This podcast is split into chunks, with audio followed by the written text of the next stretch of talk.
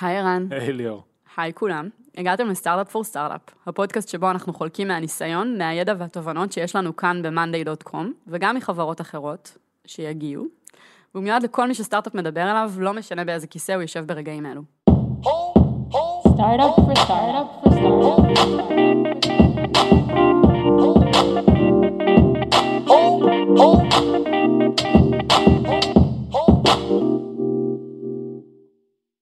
אז היום אנחנו נדבר על אבטחת מידע בסטארט-אפים.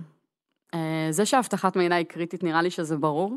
אה, יש לנו היום למעלה מ-40 אלף חברות משלמות, אה, שמשתמשות במוצר שלנו, מן הסתם, מתוך הבנה ואמונה ששום סכנה לא נשקפת למידע שלהם. מה שפחות ברור זה מתי מתחילים להתעסק עם security, האם עושים את זה לפני שיש לקוחות, אחרי שיש לקוחות, איך מתעדפים משאבים לטובת העניין. ועוד הרבה שאלות שלטובת העניין הזה הזמנו היום את דניאל מיטלמן, שזו פעם האחרונה שאני אגיד שהוא דניאל, כי הוא רק מיטלמן. אתה לא יודע מה השם הפרטי שלו. נכון, שמוביל את תחום ה security בחברה. היי מיטלמן, איזה כיף שהצטרפת אלינו היום. שלום ליאור, תודה שהזמנתם אותי. אז ככה, לפני שנצלול לעניין עצמו, תספר לנו קצת על, ה... על מה שאתה עושה בעצם בחברה ביחס ל security, על הצוות, אם יש כזה. זאת שאלה טובה. אז התחום של אבטחת מידע ב-Monday זה תחום שהוא באמת רחב מאוד, בגלל שאחד הדברים הבסיסיים שצריך להבין על Monday זה שזאת חברה שבסופו של דבר המוצר שלה זה לשמור על המידע הסודי של חברות ושל לקוחות אחרים. ולכן יש לנו אחריות מאוד גדולה, גם לכל הדברים שאנחנו עושים כאן, אבל גם לכל המידע וכל הקבצים שלקוחות שלנו מעלים למערכת. ולכן תחום ההתעסקות שלי, או בעצם תחום ההתעסקות של הצוות, שאני מיד אספר קצת יותר על המבנה שלו, זה לוודא שאנחנו נמצאים ברמה שהיא מספיק גבוהה בכל התחומים שאנחנו רוצים להיות בהם, מבחינת הדרך שבה אנחנו מגנים על המידע של לקוחות. הצוות בעצם מורכב מאנשים מצוות התשתיות, אנשים מה-R&D, אנשים מצוות התפעול, והוא כולו פועל בהובלתי. אנחנו מתכנסים פעם בשבוע בשביל לדבר באמת על כל הסוגיות הבוערות, על דברים שקרו במהלך השבוע האחרון, על פרויקטים חדשים שאנחנו רוצים לקדם שהם בדרך כלל פרויקטים יחסית גדולים. ואנחנו גם מחלקים משימות שחלקם אנחנו נבצע וחלקם גם אנשים אחרים בחברה יבצעו. אנחנו לא שומרים לעצמנו את כל הידע ואת כל מה שקשור בביצוע של המשימות של אבטחת מידע, אבל אנחנו כן אלה שמבטיחים שהדברים האלה קורים כחלק מתהליכי העבודה היומיומיים כאן. אז ערן, אני מניחה שלא תמיד זה היה ככה. מתי בעצם הבנו שאנחנו צריכים להתחיל לחשוב על זה בצורה יותר מסודרת? לא, זה, אני חושב, תחום ה security הוא תחום שליזמים בתחילת הדרך הוא איזושהי מעמסה על הגב. אני חושב שלאורך כל הדרך זה איזושהי משהו, מעין חוב כזה שצריך לשלם, אבל כשאתה מתחיל את המסע זה כזה משהו שאתה אומר אוקיי אני אטפל בו אחר כך, גם בכל ה life cycle של חברה, של, של סטארט-אפ אז זה תמיד הדבר הזה שנדחק לסוף. כי תמיד יש את הפיצ'ר הדחוף, כי תמיד יש עוד לקוח שאנחנו רוצים לסגור, וחושבים על security, אבל איכשהו תמיד זה מוצא את ה priority שלו מאוד מאוד נמוך בסדר עדיפויות. אני יכול להגיד על עצמי שתמיד זה היה מאוד מאוד חשוב לי, אבל, ועשינו כל מיני דברים בשביל לשמור על security בסיסי בתחילת הדרך, אבל... כמו בת... מה למשל? כל מיני מחשבות על תשתית נגיד, איך שפיתחנו את האפליקציה ואיך שבנינו את ה database, אבל זה באמת דברים בסיסיים. ולאורך תקופה מאוד ארוכה שהחברה גדלה, אז אה, זה כזה משהו שאתה מדחיק באיזושהי רמה. כאילו, סבבה שנגדל לטפל ב security, שנהפוך להיות חברה גדולה לטפל ב security. אה, מדחיק אבל מציק לך שם מאחורה כן, של הראש. תראי, תמיד יש את ה... הרי בסוף סטארט-אפ זה ניהול סיכונים. אה, הסיכון הכי גדול דבר ראשון שתיסגר, שלא תצליח עסקית. אבל אז אתה פתאום, אני מוצא את עצמי באמצע הלילה קם וחושב, וואו, מה יקרה אם חס וחלילה מישהו יצליח לפרוץ לנו למערכת? איזה risk מטורף זה לחברה, איזה PR נוראי זה יכול להיות, זה משהו שיכול ממש לפגוע ב, בעסק, ואני רוצה לשמור על הדאטה של הלקוחות, הם סומכים עלינו.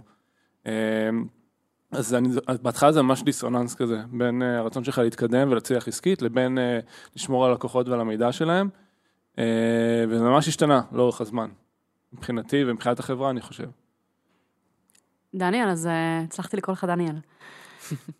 מיטלמן. בוא נהיה רשמיים פה. אז איך, אה, איך מתחילים אה, לפתור את הדיסוננס הזה בעצם? הדבר הראשון בראייה שלי שכל ארגון, גם ארגון קטן, גם סטארט-אפ צריך לעשות, אה, וזה חלק מהאזור הזה שנקרא ניהול סיכונים, risk management, זה ניהול נכסים. לכל ארגון, בין אם הוא מכיר בזה באופן רשמי ובין אם לא, יש נכסים. נכסים יכולים להיות נכסים פיזיים, כמו קלסרים, מחשבים, כל דבר שאני משייך לארגון כבעל ערך ואני רוצה להגן עליו, ויש נכסים וירטואליים, כמו למשל אה, שרתים, אה, מערכות הפעלה, הקוד שלי של האפליקציה, המידע של הלקוחות שלי. אז הדבר הראשון שצריך לעשות זה להסתכל על הארגון כאוסף של נכסים שאני צריך להגן עליהם. עכשיו, כשארגון מתחיל, כשסטארט-אפ מתחיל, אז זה נכון, יש לו בסיס קוד קטן ויש לו אולי לקוח אחד או שניים, אין הרבה מה לעשות שם. זאת אומרת, זה נכון שצריך לעשות את, ה, את ה basic של ה basic, אבל לא צריך להביא אנשי אבטחת מידע מומחים ולקנות מערכות במאות אלפי דולרים בשלב הזה, זה קצת overkill. כן צריך להיות מודע למה שיש לך. השלב הבא זה לעשות מה שנקרא אה, מיפוי נכסים. צריך להסתכל על כל נכס ולהבין שני דברים לגביו. הדבר הראשון, איך אני מסווג אותו כנכס חשוב של החברה, האם הוא נכס קריטי, האם הוא חשוב, האם הוא נכס שזה טוב שיש לנו, אבל אם אנחנו נאבד אותו אז לא יקרה כלום לחברה. ודבר שני זה להבין איך אנחנו מגנים על הנכס הזה היום. האם אנחנו משקיעים מספיק? האם יש לנו כלי ניטור? האם אנחנו מגנים עליו פיזית מספיק טוב? כי גם לנכסים יכולים להיות היבטים של פגיעה פיזית. בשלב הבא, כשיש לי באמת את, ה, את המפה הזאת של הנכסים שלי, כמה הם חשובים לי ואיך אני מגן עליהם, אני צריך פשוט לשבת מול הרשימה הזאת ולחפש את הנכסים שיש את הפער הכי גדול בין החשיבות שלהם לבין הדרך שבה אני מגן עליהם בסופו של דבר. וברגע שיש לך את הרשימה השלמה הזאת, שבדרך כלל בארגוני סטארט-אפ שיש להם אה, מוצר SaaS, שיש מאחוריו מסד נתונים וקבצים וקוד סודי ו... עוד נכסים שמאוד חשוב לי להגן עליהם כי הם חלק מהצמיחה של החברה. אמ, בדרך כלל יימצאו לפחות שניים שלושה נכסים כאלה, שאנחנו נבוא ונסתכל ונגיד בואנה, אנחנו ממש פספסנו כאן. לא בכיוון. אומרת, ממש לא בכיוון. יש לנו פה מידע רגיש מאוד ואנחנו מגנים עליו באמצעות סיסמה עם שמונה ספרות שאפשר לגשת אליה מכל מקום בעולם. אז הדבר ראשון לפי דעתי שכל סטארט-אפ, לא משנה באיזה שלב אה, הוא נמצא, צריך לעשות, זה לעשות לעצמו את המיפוי הזה, ולסדר לעצמו את סדרי העדיפויות מבחינת איפה אני מתחיל. לא צריך לקפוץ ישר לקנות מוצרים יקרים, צריך להבין איפה יותר דחוף ולהתחיל משם. אז איפה אצלנו דחוף? אז, אה, אז אצלנו אנחנו גם עשינו תהליך כזה, למרות שאני כן אהיה כן, ואגיד שזה תהליך שחייב לקרות כל הזמן, ואנחנו לא עשינו אותו בחודשים האחרונים, ובגלל שמאנדי היא גם חברה שמתקדמת מאוד מהר, אז uh, המפה הזאת גם השתנתה. Uh, אני חושב שאחד האזורים שבהם אנחנו מבינים... נגיד כשאתה אומר שלא עשינו את זה בחודשים האחרונים, זה לא מפחיד אותך להגיד דבר כזה עכשיו, uh, on, on the record, שכאילו איזה מישהו, איזה פורץ פוטנציאלי בעולם יושב, שומע אותך אומר את זה ואומר, יאללה, מאנדי uh, על הכוונת? זאת שאלה יפה, התשובה היא לא. אמ, בואי נגיד, אם לא היינו עושים את זה שנה, שנה וחצי, אז התשובה הייתה אחרת. אה, במספר חודשים אנחנו לא מספיקים להשתנות מספיק בשביל אה, לפתוח איזשהו אזור חדש פה שיכול להיות סכנה בסדר גודל שלא הכרנו. אבל זה כן מספיק בשביל שאני אגיד לעצמי בתור אחראי על אבטחת מידע בארגון, אני צריך להשקיע פה עוד קצת. אני צריך להיכנס שוב, אני צריך להבין מה הדברים שהשתנו, ואני צריך לשנות את תוכניות העבודה שלנו בשביל להבין איך אנחנו מתקדמים מכאן, ולוודא שאנחנו לא משקיעים כסף במשהו שעוד חודש אולי לא יהיה רלוונטי. משהו שצריך להבין לגבי security, ואני חושב שזה מתחדד גם ככל שאנחנו מתקדמים פה, זה שזה לא שחור ולבן. אין דבר כזה, אני secure, אוקיי, זהו, סימנתי וי על הדבר הזה, ואי אפשר לפרוץ אליי לחברה. בסוף זה עניין של effort ולקיחת סיכונים. אם מישהו רוצה לפרוץ אלינו למערכת ויש לו את מוטיבציית על מיליוני דולרים של תקציב בשביל לעשות את זה, כנראה שהוא יצליח, ולא רק אלינו, בכל חברה. אה, אם מישהו רוצה לפרוץ לכל אחד מהתוכנות הסאס הכי גדולות בעולם, הוא יצליח בסופו של דבר. אה, המטרה שלנו זה אה, להפוך את זה לכמה שיותר קשה, כדי שההשקעה שלו תהיה לא פרופורציונלית לכמות ה-value שהוא יקבל מתוך הדבר הזה, וכל הזמן לשמור על הבלנס הזה. בסוף אנשים מצליחים לפרוץ לפנטגון, מצליחים לפרוץ לאיראן, מצליחים לפרוץ לבנקים, אה, זה הכל עניין של מוטיבציה, mm-hmm. ואני חושב שכל הזמן זה משחק של איך אנחנו ממזערים סיכונים ואיך אנחנו מצמצמים את זה.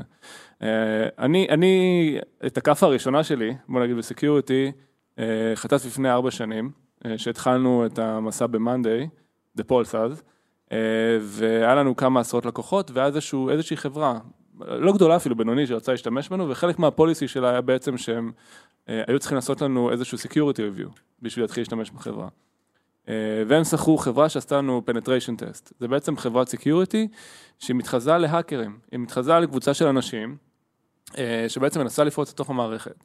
עכשיו, בזמנו לא הגיוני שקבוצה של שישה אנשים הייתה מנסה לפרוץ לאיזושהי חברה אנונימית שיש לה 40 לקוחות, אבל הם הפעילו חברה כזאתי, ואני זוכר את עצמי, אה, התחלנו את, ה, את הבדיקה הזאת באיזשהו יום, ביום שני, אה, ואני יושב מול הלוגים, ועובר יום, ואני קולט אחרי יום וחצי שהם הצליחו להיכנס למערכת, הם הצליחו לפרוץ לנו לתוך המערכת.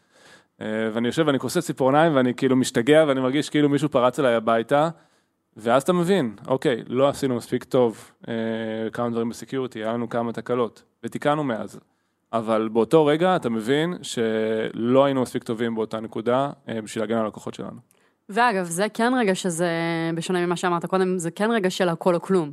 כי once מישהו פרץ, נגמר הסיפור, זאת אומרת... אה, זה גם, זה גם שאלה, זה גם תלוי במוטיבציה של הבן אדם ומה הוא מנסה להשיג. אה, אני חושב שצריך, אנשים מתייחסים לפריצות בתור משהו שבן אדם מטרגט איזושהי חברה, רוצה לגנוב ממנה נכסים.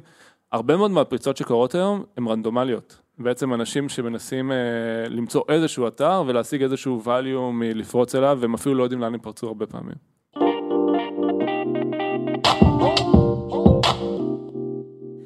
אחד מהדברים שכל אדם שמתעסק באבטחת מידע במישרין או בעקיפין בארגון צריך לזכור שהעולם בסופו של דבר נחלק דיכוטומית לתוקפים ולמגנים. ה-good guys וה-bad guys אם תרצו. הבעיה שלנו בתור המגנים זה שאנחנו צריכים לוודא שהמערכת שלנו תהיה מאובטחת 100% מעצמן.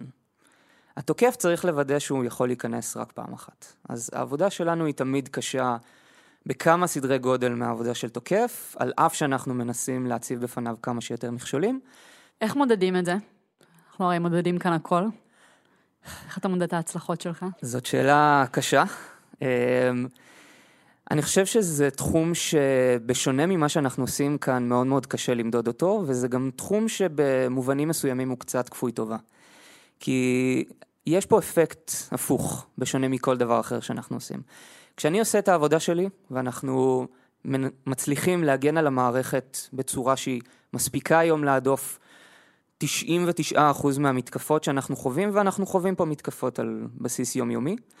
אה, כשאני יודע שלא קרה שום דבר היום, או שלא קרה שום דבר שסיכן את העבודה שלנו, אני יודע שאני עשיתי את העבודה שלי. כלומר, כשלא קורה שום דבר, זאת אומרת שאני עושה את העבודה שלי. Uh, כשקורה משהו, אז בדרך כלל אבטחת מידע זה החבר'ה הראשונים שבאים ושואלים, סלש מאשימים, סלש uh, uh, באים אליהם בסופו של דבר ראשונים. איך זה קרה, בוא נבין איך זה קרה, למה לא הגענו. אז השאלה איך למדוד את זה היא, היא קשה.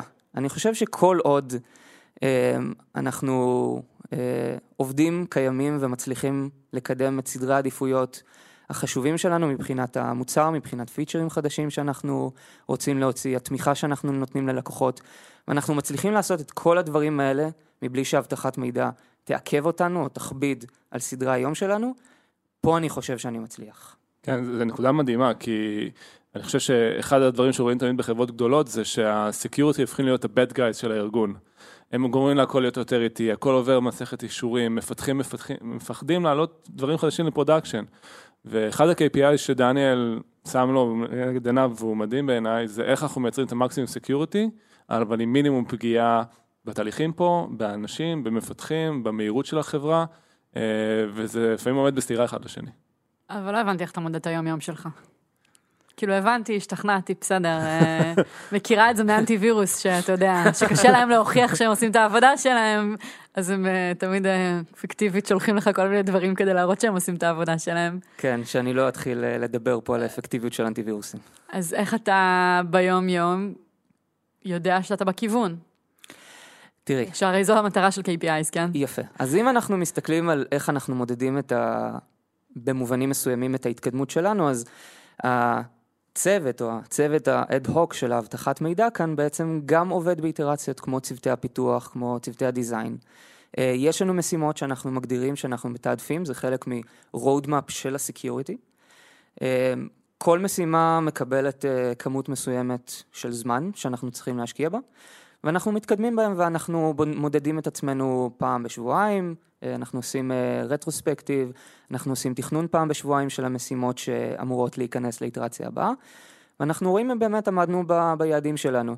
אז היעדים יכולים להיות, סיימתי את משימות א', ב', ג', והיעדים יכולים להיות, אני אמרתי לעצמי שברבעון הזה אנחנו נכניס חוקים מדויקים יותר ל-Web Application Firewall, ואנחנו... Uh, נבנה אה, מערכת לוגים טובה יותר, שתיתן לנו התראות מדויקות יותר, ואנחנו נעבור על הקוד של המפתחים, ואנחנו אה, נבצע סריקות אוטומטיות למערכת.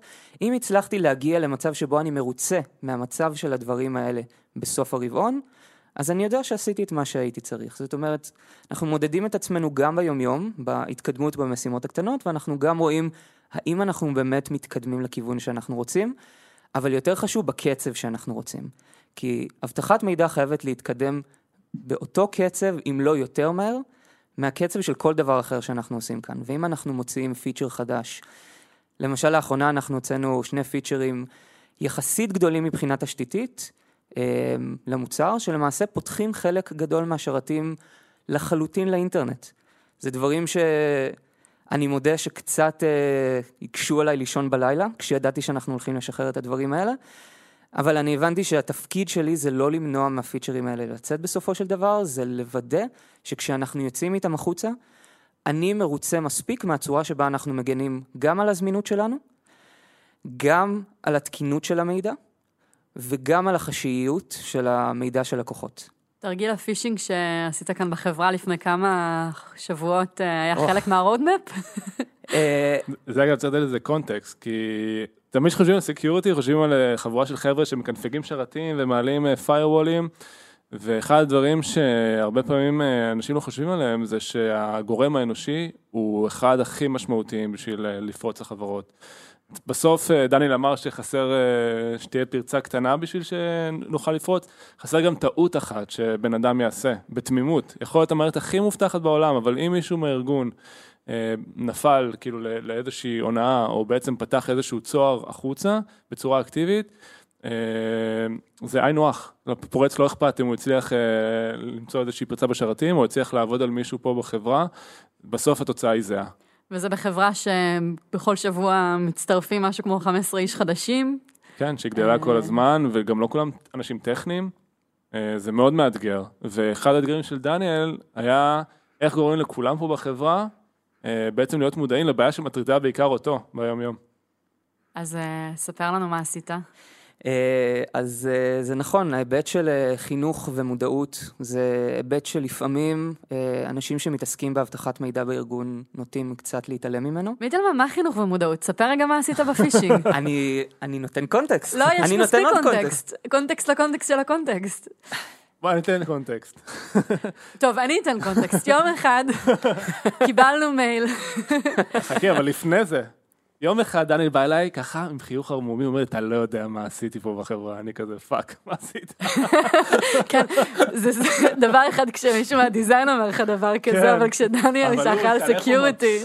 אני לא הבנתי כאילו מה, מה, כאילו יש לו יום הולדת. אה, יום ראשון בבוקר, תתחיל מהסוף. אז אולי נתחיל מהסוף. אז uh, יום ראשון בבוקר, uh, ראש מחלקת התפעול אצלנו, uh, אוריאל, כינס את כל החברה לפגישת חירום. הוא פתח אותה בפנים חתומות, והוא סיפר לכולם שמסתבר שהייתה מתקפת פישינג על החברה במהלך הימים האחרונים, ומסתבר שבמתקפה הזאת אנשים התבקשו לשנות את הסיסמה לאחת המערכות הכי רגישות שלנו, ומסתבר שהיו אנשים ששינו את הסיסמה. אה, וההאקר הזה הצליח אה, לגנוב את כל מסד הנתונים שלנו, עם כל הפרטים האישיים וכל המידע של הלקוחות. אה, באותו שלב בחדר השתררה דממה. כמה אנשים נפלו גם? היה שם... נפלו 35 אנשים, שאותי המספר הדהים. אה, אז כמובן, אה, זאת לא הייתה מתקפה אמיתית, זאת הייתה מתקפה שאנחנו בנינו שבוע לפני כן, שהייתה אמורה בעצם לדמות מתקפה אמיתית, שהאקר אמיתי שרצה לטרגט את מאנדיי כ- כיעד למתקפה היה עושה. אה, לא הכנסנו לשם שום אלמנטים ייחודיים או יוצאי דופן מבחינת היכולות של האקר ממוצע שהיה רוצה לבצע את זה. אה, וכן ניסינו ללכת על הדברים הנפוצים ביותר שהיה אפשר למצוא במתקפה כזאת. אז בוא רגע תתאר את התרגיל עצמו. אז, אז מבחינת הפרטים, אז uh, יש לנו מערכת uh, פנימית שנקראת ביג בריין. המערכת הזאת מחזיקה שיקוף מסוים של המידע uh, שיש לנו במערכת. אנחנו משתמשים בה לכל מיני צרכים פנימיים. יש למערכת הזאת מערכת לוגין נפרדת משלה שאנחנו מגנים עליה בדרכים שונות. Uh, כמה ימים לפני הפגישה הזאת, שלחנו בצורה מדורגת אימיילים uh, לכל האנשים בחברה, אימיילים שנראו יחסית לגיטימיים. שנכתב בהם בטון אה, מאוד מאוד מואץ. אה, אנחנו אה, עשינו שינוי במערכת, אתם חייבים להחליף את הסיסמה שלכם. אם לא תחליפו את הסיסמה תוך 48 שעות, אתם תחסמו מהמערכת. עכשיו, ביג ביין זאת מערכת שכל האנשים בחברה עובדים איתה, אז אנשים לא יכולים להיחסם מהמערכת ולהמשיך לעבוד. כן, זה כלי עבודה מרכזי. נכון. אמ, אז היו הרבה מאוד, היו הרבה מאוד אנשים שנחפזו אה, ולחצו על לינק שהיה באימייל, והלינק הזה הוביל אותם אה, לדומיין שהוא לא הדומיין של המערכת, הוא מאוד דומה, אבל הוא לא הדומיין של המערכת. איך, איזה דומיין קנית? אז הדומיין של המערכת הוא ביג בריין, אז אני קניתי את הדומיין ביג בריין, כש-G הוחלפה ב-Q. שגם נראה ויזואלית אותו דבר. וזה גם נראה ויזואלית זהה לחלוטין, למעט אה, קו קטן שהיה חסר מתחת ל-G. אה, קו קטן גדול. וגם המייל קו- נשלח מאותה כתובת, נכון? זאת אומרת, הכל... המייל נשלח מכתובת אה, דומה לכתובת של ה system emails שאנחנו שולחים, אבל לא כתובת זהה. זאת אומרת, גם התיבה עצמה הייתה שונה וגם הדומיין עצמו היה שונה. אה, אנחנו בכוונה שילבנו קצת שגיאות כתיב בתוך התוכן של האימייל. אה, לדמות את האנשים בחברה? לא לדמות את האנשים בחברה, לדמות אה, אימייל שהיה נשלח אה, מארגונים שעושים את זה בצורה תעשייתית. בדרך כלל אימיילים כאלה מגיעים, מגיעים מארגונים רוסיים או מארגונים סינים, ומאוד נפוץ למצוא בהם שגיאות כתיב או קפיטליזציה לא תקינה של הטקסט, אז ניסינו באמת לדמות את זה למצב כמה שיותר מציאותי. אנשים שלחצו על הלינק באימייל הגיעו לעמוד שנראה כמו העמוד של ביג בריין. דרך אגב, המסך לוגין פתוח לאינטרנט, אז גם כל תוקף היה יכול להעתיק את הגרפיקה. אה, ובמסך הזה אנחנו בעצם אמרנו, היי, בואו תחליפו סיסמה. אז אה, אנשים הכניסו את הסיסמה הקיימת שלהם, הכניסו את הסיסמה החדשה, ואחרי שהם לחצו, הם בעצם הגיעו למערכת והכל נראה תמים ולגיטימי. אה, הבעיה היא שזאת לא הייתה מערכת, זה היה אתר פישינג שאנחנו הרמנו, שכל מה שהוא עשה זה לקח את הסיסמה שאנשים הזינו לתוך המערכת, שמר אותו במאגר צדדי שאנחנו אה, החזקנו, ביחד עם כתובת האימייל של הבן אדם שהכניס את זה, אה, והמערכת פשוט העבירה אותו למערכת האמיתית. עכשיו, כנראה שאנשים כבר היו מחוברים למערכת, אז זה נראה כאילו הדף הזה הכניס אותם למערכת, אבל למעשה לא קרה שום דבר. אנחנו רק רשמנו את הסיסמה ושמנו אותה בצד. וצריך להבין את האפקטיביות של הדבר הזה. כי אני חושב שהרבה חברות, כשהן באות להתעסק עם security, אז הפתרון שלהם היה, אוקיי, בואו ניקח את דניאל, שיעשה הרצאה על phishing. ואז אה, ביום חמישי מכנסים את כל החברה, ודניאל מתחיל לעבור שקף אחרי שקף, וכנראה 90% מהחברה מאבד אותו אחרי שני שקפים, כי אני לא מכיר את זה, זה security, זה לא מדבר אליי. או להפך, אגב, אני יודע הכל, הכל בסדר, אתה כן, או יודע. מתכנתים הם יש אה, מאוד שאננות סביב שאננים. הדבר הזה גם, בדיוק. ופתאום שזה קורה, האפקט של הדבר הזה היה מדהים. וגם כי- באחוזים כאלה גבוהים. שוב, זה לא שאפשר להגיד אדם אחד נפל וכל השאר יצאו בסדר, 30 איש, אה, כן, זה... זה רבע חברה. ה security זה כאילו משהו שכשזה קורה לחברה, אם חס וחלילה מצליחים לפרוץ לחברה, האפקט של זה אחר כך הוא מטורף. והאתגר של דניאל ומה שהוא ניסה לעשות פה זה איך לדמות את התחושות שמלוות את האנשים ואת העלייה ב-awareness שזה מייצר, בלי באמת שיפרצו לנו לתוך המערכת. ואני יכול להגיד שמאז זה עשה אפקט אדיר, אנשים כל הזמן מעבירים לדניאל מיילים שנראים חשודים, אפילו שהם לא. אני העברתי שלושה מיילים מאז, נכון? נכון. אה, אני אגיד אפילו מעבר לזה, הם לא סתם מעבירים לי את האימיילים האלה, הם מעבירים לי את האימיילים והם אומרים, היי, אתה, זה, זה ממך, נכון? אתה שוב מנסה לעבוד עליהם. ואני אומר, "ת- תקשיבו, זה לא, זה לא אני, אבל תודה רבה שהעברתם, בואו בואו נראה מה קרה פה. אה, אז באמת אה, הייתה מתקפת פישינג. הערנות גברה ללא ספק. כן, אה, הייתה מתקפת פישינג אה, נוספת לפני שלושה שבועות על החברה, אה, היא הייתה הרבה פחות obvious, אה, וכל האנשים שקיבלו אה, את האימיילים הזדוניים, נקרא להם, העבירו את זה. אף אחד לא נפל בפח. אז הייתה מתקפה לפני שלושה שבועות? הייתה מתקפה. הייתי חלק ממנה? אני כאילו באמת שנייה שואלת. אה, אני אוכלת סרטים על המיילים שאני אני- מקבלת בגללך, מיטלמן. אני, אני לא זוכר מי העביר לי, היו כמה וכמה אנשים שהעבירו לי את האימייל. ואז כתבתם לי, יש עוד ליאור בחברה, אולי הם התבלבלו וניסו להחליף סיסמה, ו... אני יכול להגיד לך משהו שקרה לפני שלושה שבועות, אני לא יודע... אה, זה נשמע לי חשוד.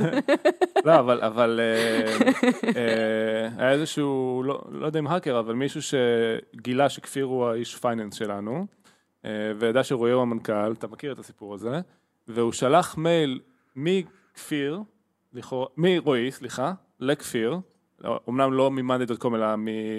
אה, הוא קנה איזשהו דומיין שנראה כמו מאנדיי, מונדיאי. כן, מונדיאי, לכפיר, שאומר, היי כפיר, זה רועי, אה, אני מבקש שתעביר אה, סכום מסוים די. לחשבון בנק זה והזה. זה אמיתי? זה לא אתה? זה, למרות שכפיר בא אליי ואמר לי, אני רואה שאתה מנסה לעבוד עליה, אני מסתכל על זה, תקשיב, זה לא אני. טוב, הם מצאו את הבן אדם הלא נכון. עכשיו, זה מצחיק, כי המייל היה כזה רשמי שזה הכי לא מתאים לרועי לרשום מייל כזה, אבל שוב, זו ערנות כאילו מאוד גבוהה, שבודקים כל אימייל, מאיפה הוא הגיע ומאיפה הוא נכתב, האם זה הגיוני שישלח כזה אימייל או לא הגיוני. התרגיל הזה שדניאל עשה, שינה פה את החברה בהקשר הזה.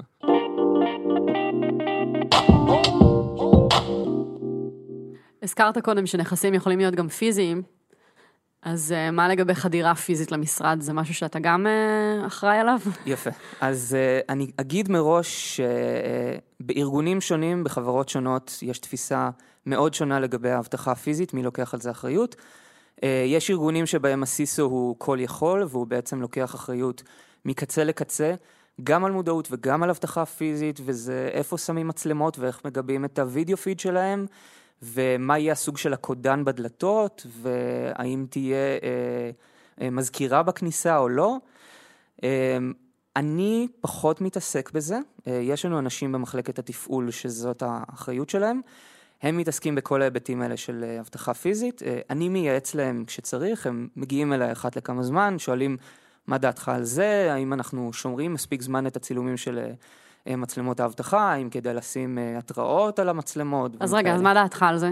האם יש סיכון אה, אמיתי, ממשי, ב- בכניסה של אדם זר לחברה? גם פה עשינו תרגיל. אז עשינו גם uh, תהליך שאנחנו uh, עשינו פעם אחרונה לפני שנה, ופעם לאחר מכן uh, לפני uh, חודש, uh, תהליך שנקרא Gap Analysis. בואו נבין איפה נמצאים הפערים שלנו, וגם נשתמש בחברה חיצונית, שתבוא, תסתכל על זה בעיניים חדשות, ואולי תסב את תשומת ליבנו לדברים שלא כל כך שמנו לב אליהם. Um, אז uh, דוגמה לכך זה באמת uh, אחד מהדברים שבדקנו בתהליך הזה, זה לראות מה בן אדם זר שלא שייך לארגון יכול לעשות כאן. אה, אז הגיע בן אדם, אה, השתמש בטכניקה שנקראת אה, name dropping, שזה לחקור קצת את הארגון לפני, להיכנס ללינקדאין, להקליד- monday.com, למצוא שמות של כמה אנשים. דניאל תמיד עובד פה. דניאל תמיד עובד פה, יש פה כמות לא מבוטלת של דניאל. הוא הגיע לחברה, דפק על הדלת, מישהו פתח לו את הדלת, ואז הוא זרק כזה בחצי ביטול, אני פה לשם כלשהו של מישהו שעובד כאן, הוכנס, ואז הוא הסתובב לו בקומה, אה, אף אחד לא עצר אותו עד שלב מסוים, אה, ובאחד מהביקורים שלו הוא גם הצליח אה, לקחת טלפון סלולרי של אחד מהעובדים ולצאת מהחברה. גם פה אוריאל אה, החליט להתעלל באנשים בשביל להעביר את המסר. אז הוא לא סיפר אה, לאנשים שנגנב טלפון, עד שמישהו מהחברה התחיל לשלוח לנו וואטסאפים. מישהו ראה את הטלפון שלי, בא לי את הטלפון, מה קורה? אה, ואז אוריאל יצא בו איזושהי הודעה דרמטית שהיו פה גנבים ומישהו הצליח לגנוב טלפון, אה, ואחרי שכולם נלחצו, אז הוא סיפר בעצם שזה היה תרגיל, אבל שוב. זה נצרב, הדבר הזה. אה, וזה מחזיר אותי באמת להיבט של הגורם האנושי. אז אם אני מסתכל על אנשים פה כחלק משרשרת מאוד ארוכה של אבטחת מידע, אז אה, זה לא חשוב רק להיות מודע לסכנות של אבטחת מידע בתחום הווירטואלי, באימיילים או בסיסמאות ארוכות. אה, זה חשוב להבין שגם הנכסים הפיזיים שיש לנו כאן במשרד, הלפטופים של העובדים, הטלפונים הסלולריים שמחוברים בדרך כלל לחשבון אימייל או לחשבון מאנדיי של החברה שלנו, אה, כל אחד מהדברים האלה הוא בעצם וקטור כניסה נוסף לתוך המידע האישי ולתוך המידע הסודי שאנחנו מגנים עליו. ולכן אנחנו גם מחדדים את זה ואנחנו מעבירים את זה כחלק מההכשרות וחלק מהמודעות. כל ההארד דיסקים על המחשבים חייבים להיות מוצפנים. חייבת להיות סיסמה על כל המחשבים. גם על הפלאפונים. גם על הטלפונים, וזה משהו שבדרך כלל מקפידים עליו קצת פחות. טלפונים חייבים להיות מוגנים בסיסמה, אם הולכים להתקין עליהם חשבונות של החברה. אם אתם רוצים, או אם לחברה יש מדיניות של אה, אה, אספקת טלפונים סלולריים משלהם לעובדים, זה משהו אחר. אם זה כמו אה, שאנחנו עובדים, שזה מדיניות אה, BYOD, Bring Your Own Device, אז אנחנו כן חייבים לוודא שהמכשירים הפרטיים של עובדים מספיק מאובטחים כדי לשמש כמכשירי אה, עבודה. אבל יותר מזה, אנחנו בעצם מגינים כמעט על כל דבר שאנחנו משתמשים בו בתאריך של two-factor authentication, זאת אומרת, אה, צריך שני אמצעי הזדהות בשביל להיכנס לכל המערכות שאנחנו משתמשים בהן, שזה בדרך כלל סיסמה ואישור בטלפון או אס.אם.אס שאתה מקבל. עכשיו, אם מישהו משיג את הטלפון אה, של מישהו מעובדים, יש לו בעצם את שני הדברים, יש לו גישה למייל של העובד ויש לו גישה, גישה ל-SMS. אז טלפון היום הוא בעיניי אפילו יותר מסוכן ממחשב, כי עם טלפון אחד אתה יכול לפרוץ, לפעמים שיש לך מחשב, הוא יכול לזכור את הסיסמה, אבל ברגע שהוא יצטרך לשים את ה-SMS בטלפון, הוא לא יוכל להיכנס. טלפון גם נכנס לכיס ולפטופ עדיין לא. כן. זה מאוד מאוד קל לעשות פה סיבוב במשרד, אה, להחליק איזה פלאפון לכיס ולצאת. אה, נכון, אני אפילו אה, אציין מקרה שבו אחד מהעובדים איבד את הטלפון שלהם, אחד מהעובדים ב-R&D. הוא יצר איתי קשר חצי שעה לאחר מכן, זה היה אפילו סוף שבוע. אה, ואני פשוט עצרתי את מה שעשיתי באותו יום שבת, ופשוט אה, סגרתי לו את כל החשבונות בשביל שהוא יגיע ביום ראשון בבוקר, ונפתח לו את כל החשבונות מחדש עם סיסמאות אה, שונות, כי אין, אין יודע מי לקח את הטלפון הזה, מה היו הכוונות שלו, האם זה היה סתם מישהו שרצה לגנוב את המכשיר, או שזה היה חלק ממשהו קצת יותר מורכב. עוד אספקט שמאוד מאוד חשוב, אני חושב שבמיוחד בסטארט-אפים, זה גם להתכונן לדומסדיי. כאילו מעבר לזה שצריך להתכונן ולהגן והכל, אה, בסוף צריך להבין שאף אחד לא חסין. ויכול להיות שמתישהו בחיים של החברה תהיה איזושהי פריצה, כמעט כל חברה, אה, בסופו של דבר זה יכול לקרות. ואני חושב שגם פה יש המון המון דיטיילס uh, באיך אתה מתמודד עם הדבר הזה. מה המסר שאתה מעביר ללקוחות, מה המסר שאתה מעביר לעולם, איך אתה מתמודד, מה, מה הטרנספרנסי שאתה בעצם מייצר. אמ, יש לנו ממש תוכנית מגירה לדבר הזה, נכון? כן. כל המסרים מוכנים, כל... בדיוק, אז, אז זה גם תוכנית מגירה של איך לתקשר ללקוחות, ומה לתקשר, מה לעשות פה פנימית, כי את הדבר האחרון שאתה רוצה שתהיה פה איזושהי פאניקה ונפיל את כל המערכות ובעצם אה, נסגור את כל השערים, כי אז אתה לא יודע בעצם איך להתקדם משם. אמ, אז ממש אנחנו הכנו תוכנית מגירה, והסתכלנו גם איך חברות אחרות התמודדו, נגיד Slack, אה, שהם קצת בתחום שלנו, הייתה להם איזושהי פריצה, אז איך, איזה statement אה, הוציאו ללקוחות, איך הם תקשרו את זה בטוויטר, איך הם ענו על שאלות, איך הם בעצם אה, הודיעו ללקוחות שנפרץ להם מידע. אז כל ההכנות, גם למקרה כזה, אני חושב שהן חשובות, אף אחד מן הסתם לא רוצה שזה יקרה, אבל כדאי שתהיה מוכן. נגעת בלקוחות, ובאמת בשנה האחרונה אה, עשינו איזשהו מעבר מלקוחות שהם רק אה, קטנים, בינוניים, ללקוחות גדולים עם שמות מוכרים יותר. היה איזשהו שינוי תפיסתי או איזושהי בקשה אקטיבית מצידם אה, להסתכל אחרת על נושא אבטחת המידע? כן, וזה עשה פה שינוי מהותי. אה, עד לפני שנה וחצי היינו הרוב עם לקוחות קטנים, לא היה לנו צוות של מכירות, ופתאום התחלנו לקבל דרישות. חלקם אפילו העבירו פה מסמכים שלמים של security שצריך לעמוד בפניהם אה, ולסמן האם אתה תומך או לא תומך, והיו כמה דברים שהיה לנו פערים בהם. אה, ובעצם אנחנו אה, כיסינו הרבה מאוד מהפערים בשביל, כאילו, לתמוך בהתקדמות העסקית שלנו, היינו צריכים לכסות פערים שבסופו של דבר עזרו לנו בתור חברה, אבל אה, גם כל מיני דברים שהם יותר אדמיניסטרטיביים, זאת אומרת, הם מצאו איזשהו point of contact מבחינת security, עם מי הם מדברים, איך הם יכולים להתעדכן, מה קורה אם להם פורצים, זה גם נקודה חשובה. נגיד, אחד, ה... אחד הלקוחות הגדולים אמר, תקשיב, יכול להיות שיפרצו אליי למערכת מייל. יש לי המון המון מידע רגיש ב-Monday, האם אתם יכולים לפתח לי איזשהו פיצ'ר איזשהו panic button, שאני יכול לסגור את כל החשבון, כי אם יפרצו אליי למייל, אני לא רוצה שהפורץ יוכל להיכנס ל Monday, לצורך העניין. אז כל מיני פיצ'רים שאמורים לשרת security של חברות גדולות, אה, בעצם הוספנו למערכת כדי שנוכל להתאים גם לתהליכים שלהם. איך מתעדפים פיצ'רים כאלה? שוב, על פניו זו כניסה של בקשה שיכולה לדרוש הרבה משאבי פיתוח, אה, ולא בהכרח אה, זה הדבר הראשון שרצינו לעשות. ויכול להיות שהיא מגיעה מלקוח אחד שנשמע אסטרטגי, אבל אה, זו תמיד השאלה של איך שומרים על פוקוס ומספקים את הדברים האלה. נכון, אז יש פה בעצם שני, שתי הסתכלויות כשאנחנו באים לתעדף בקשות כאלה. הראשונה זה באמת ההיבט הסיילזי, ההיבט השיווקי. כמה אנחנו נוכל לגדול וכמה לקוחות חדשים אנחנו נוכל אה, לשרת במידה ויהיה לנו את הפיצ'ר הזה. אה, האם אנחנו נוכל לפרוץ לשווקים חדשים שלא יכולנו להיות שם אה, עד עכשיו.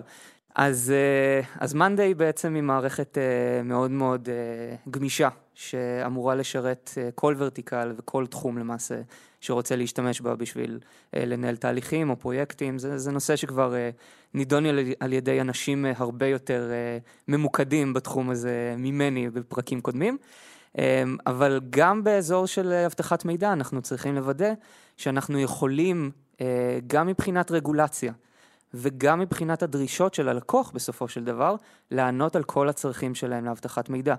אז למשל באזור של uh, תחום הבריאות בארצות הברית, יש uh, הסמכה מאוד מאוד מסוימת, שדורשת מאיתנו, uh, א', לאחסן מידע בריאותי, זה נקרא PHI, Personal Health Information, בסטנדרטים מסוימים הוא צריך להיות מוצפן, איך אנחנו, איך פיזית אנחנו שומרים את המידע, איך אנחנו מעבירים את המידע בין שרת לשרת ובין שרת ללקוח. אה, וגם יש להסמכה הזאת היבט שנקרא פורטביליטי. אה, זאת אומרת, ברגע שארגון בריאות, זה יכול להיות קליניקה קטנה וזה יכול להיות בית חולים גדול או רשת של בתי חולים אמריקאים, אה, רוצה לעזוב את מאנדיי ורוצה לעבור למערכת מתחרה, אנחנו חייבים לספק לו את כל המידע שהיה שמור במערכת בפורמט, מה שנקרא non-proprietary. זאת אומרת, אחד מהפורמטים המקובלים להעברה של מידע בין מערכות, ואנחנו חייבים לספק לו את זה בזמן סביר. אז עכשיו אנחנו באמת עובדים על ההיבט הזה, בשביל שנוכל גם לענות אה, על הצרכים של ה vertical החדש הזה, אה, ועד שלא נוכל לספק את כל הצרכים שם, ואנחנו האמת נמצאים שם כבר בין 80 ל-90 אחוז compliance, אז אני משוכנע שאנחנו נוכל להיכנס לאזור הזה מאוד בקרוב. אה, אנחנו לא נוכל לשרת את הסוג הזה של לקוחות, ובעצם נתקע לעצמנו איזשהו טריז בגלגלים. אה, זה ההיבט הראשון. ההיבט השני זה באמת אה, כמה זה משרת את ה-asset management שלנו. וזה כל הזמן מחזיר אותי לנקודה הזאת של תדע לתעדף את משימות אבטחת המידע שלך כפונקציה של מה אתה מגן עליו. אז אם לקוח אחד גדול ככל שיהיה, צריך פיצ'ר שהוא מבחינת הסדרי עדיפויות שלנו במקום 38, ויש לנו עוד הרבה דברים יותר חשובים לעשות שישרתו את כלל הלקוחות שלנו, אנחנו כנראה, במקרה הזה, נעדיף לשים את הבקשה הזאת בצד. היו מקרים שאמרנו לא? כן. סביב security? אה, אה, כן, היו מקרים קיצוניים שאמרנו לא. לדוגמה, נאסד"ק אה, רצו להתחיל להשתמש בנו, אה, ואני, זה מצחיק, באותו יום, אה, יום למחרת הייתה לי טיסה, אז ביקשתי מהחבר'ה שידפיסו לי את המסמך, אה, והדפיסו לי 100 עמודים. לקחת לטיסה איתך 100 עמודים? overweight של 100 עמודים. שקלתי את זה לפני הטיסה ביד, אמרתי, טוב, אנחנו לא, לא תומכים בדבר הזה, שמתי את זה בצד, כי אתה מבין שיש איזשהו level שאתה אומר, אוקיי, זה לא בשבילי, בשביל לתמוך בנאסד"ק, אוקיי, זה, אנחנו רחוקים משם. אמ, אבל כן, יש, יש חברות שכאילו, אתה אומר, זה לא הזמן, וזה בסדר. כאילו, לצאת להרפתקה כזאת זה משהו שגם יכול להרוג חברה, כאילו, בשלבים מסוימים, וצריך להבין מה ההזדמנות אל מול איפה שאתה צריך להשקיע במקום הזה.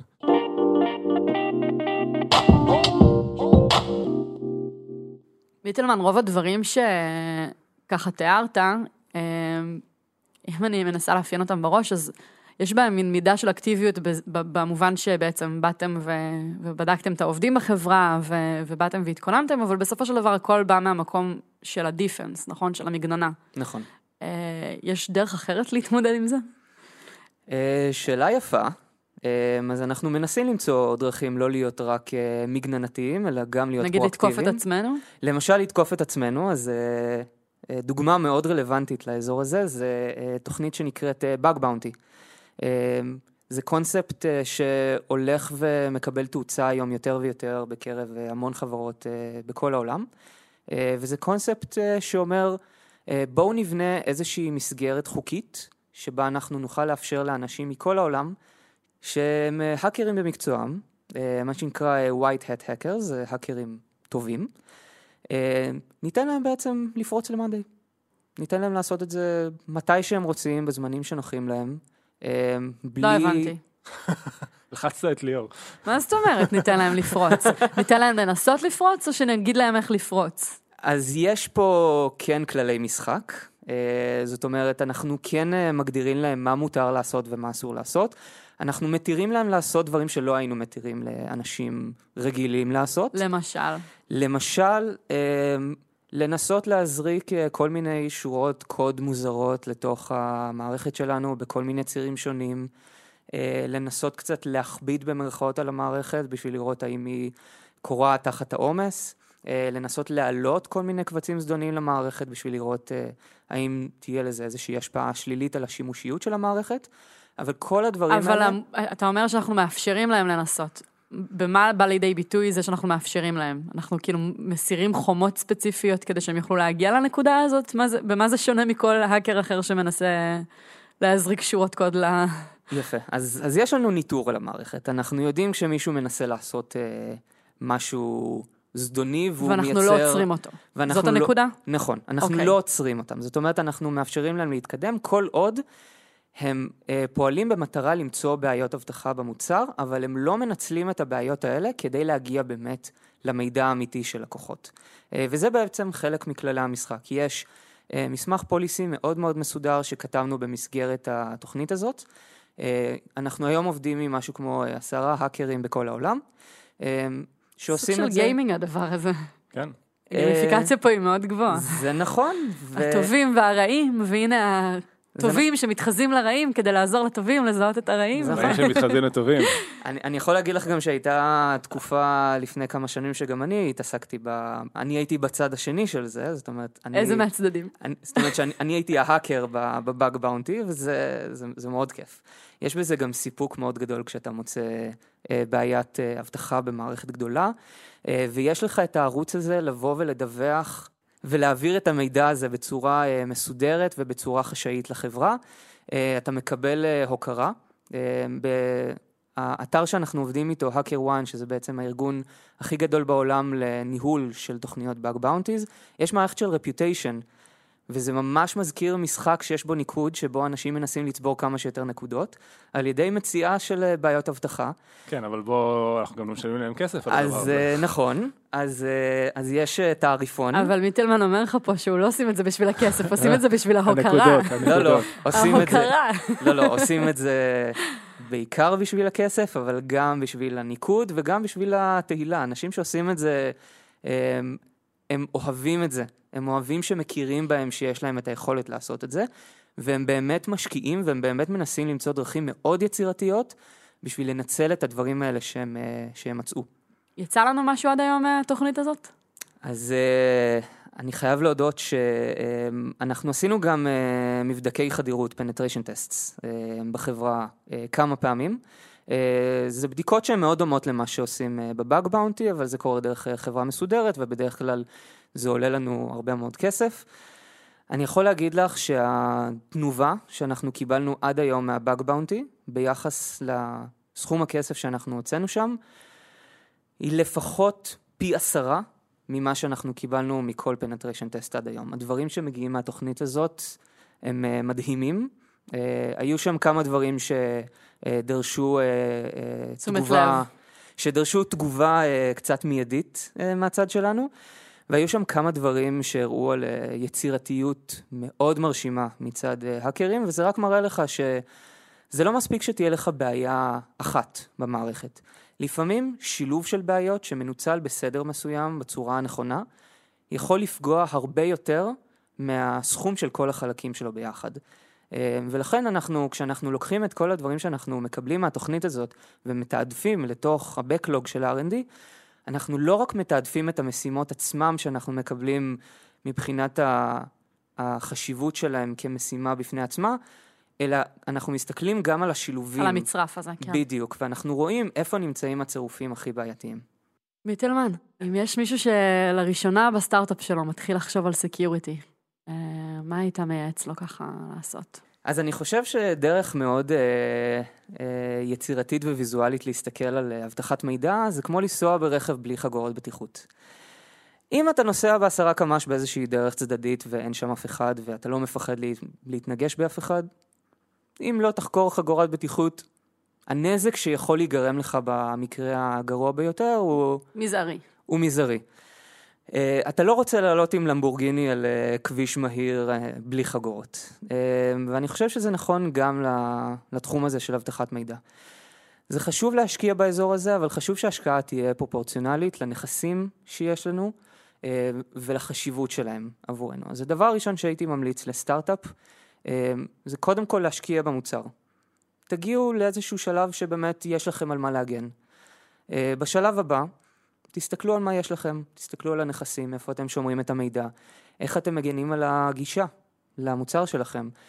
אמ, גם בהיבטים של אה, אבטחה פיזית. אה, אם אתם יושבים אה, למשל באיזשהו חלל עבודה משותף, האם יש גישה לאנשים אחרים שיושבים שם, גישה מאוד פשוטה למחשבים שלכם, לרשת שלכם?